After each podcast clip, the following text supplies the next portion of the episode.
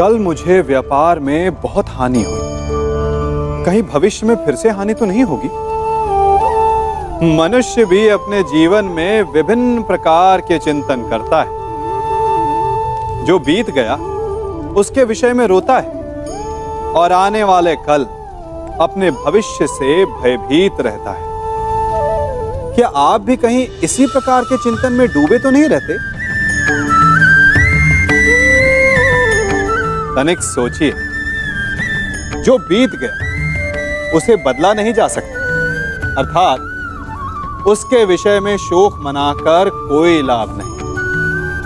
और जो आने वाला भविष्य है, जिसके विषय में कोई नहीं जानता कि कल क्या होने वाला है, उसके विषय में भी चिंता करने से कोई लाभ नहीं। यदि आपको वास्तव में जीवन जीना है तो आज अभी में जी।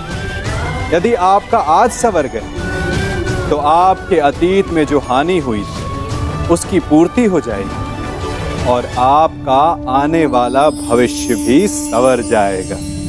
मनुष्य की लालसा बड़ी विचित्र होती है। सफलता पाने के लिए वो अंधी दौड़ में भाग लेता है। जीवन का लक्ष्य पाने के लिए वो जीना छोड़ देता है। स्वयं को और अपने समय को ऐसे व्यय करता है जैसे कि वो अमर है। कभी मरेगा ही नहीं। और जब मृत्यु की घड़ी समीप आती है, तब उसे आभास होता है कि वो वास्तव में कभी जिया ही नहीं। रक्त श्वेत बहाकर, अपना स्वास्थ्य बिगाड़कर, असीमित धन कमाते हैं। और फिर उसी बिगड़े स्वास्थ्य के उपचार के लिए उसी धन को पानी की भांति बहाते हैं। और अंत में खाली हाथ रह जाते हैं। ना विचित्र बात? तो किया क्या जाए? इस समस्या का हल क्या है? इस समस्या का हल है शांति। अपना मन शांत रखिए और अपने जीवन का हर क्षण ऐसे जियो जैसे कि आज आपका अंतिम दिन अपने जीवन में इतनी शांति से ज्ञान अर्जित करो, जैसे कि आप अमर मरना तो एक ना एक दिन सभी को है, परंतु इस विधि से आपका जीवन सरल, संपन्न और सफल हो जाएगा। होना भी चाहिए। जब वो हर स्थान पर पराजित हो जाता है हर मोड़ पर असफल हो जाता है, टूट जाता है। तो वो कहता है कि यदि भगवान ने एक द्वार बंद किया है तो वो दूसरा द्वार अवश्य खोल देंगे। आपके साथ भी ऐसा ही होता है ना? तो बताइए, यदि ये सत्य है तो ऐसा क्यों होता है कि कई लोग असफल होते हैं? कईयों को वो द्वार दिखाई ही नहीं देता। क्या भगवान आपके साथ छल कर रहे हैं? नहीं। भगवान आपके साथ छल नहीं करते। आपका मन है जो आपके साथ छल करता है। मन, जिसमें मोह है।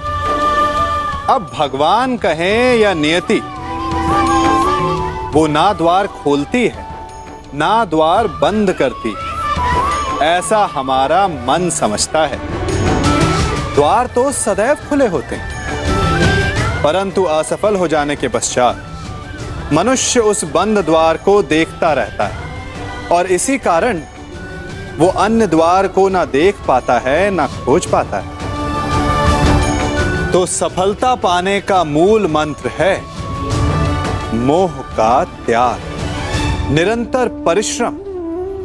और फिर देखिए आपको अपने जीवन में सारे मार्ग खुले हुए मिलेंगे। मनुष्य जीवन की परीक्षा में सफल होने के लिए क्या नहीं करता? वो परिश्रम करता है, दौड़ भाग करता है। और ये सब करने के पश्चात भी जब उसका काम नहीं बनता तो वो नकल करता है। है ना? तनिक लौटिए अपने बचपन में। स्मरण कीजिए अपने बचपन की स्मृतियों का। क्या स्मरण हुआ? विद्यालय में जब आप परीक्षा देने जाते थे तो क्या होता था? आप ना सहे, परंतु कोई ना कोई सफलता पाने के लिए नकल करता ही था और उत्तीर्ण भी हो जाता था, है ना? परंतु जीवन की परीक्षा ऐसी नहीं होती। नकल करने वाला सफल नहीं होता। कारण विद्यालय में सबके प्रश्न पत्र एक होते थे। परंतु जीवन के प्रश्न पत्र और उनकी कठिनाई सबके लिए भिन्न होती। तो निश्चित रूप से उनके उत्तर भी भिन्न होंगे ना। इसलिए यदि आपको जीवन में सफलता पानी है तो नकल ना कीजिए। स्वयं के प्रश्नों का उत्तर स्वयं ढूंढिए। और सफलता आपकी ही होगी। जीवन में कौन सी चोट सबसे घातक और भूखे पेट की पीड़ा, या निर्धनता की मार, या प्रेम में आघात, या शत्रु का प्रहार? नहीं। सबसे अधिक घातक और पीड़ादायी होता है विश्वासघात। और विचित्र बात यह है कि जितनी हानि जितनी पीड़ा उसको कहीं अधिक हानि कारण? भले एक बार के लिए विश्वासघाती को क्षमा कर भी दिया जाए। दोबारा भूल कर भी उस पर कोई मूर्ख भी विश्वास नहीं करेगा। विचारिए, विश्वास जीवन की आस होती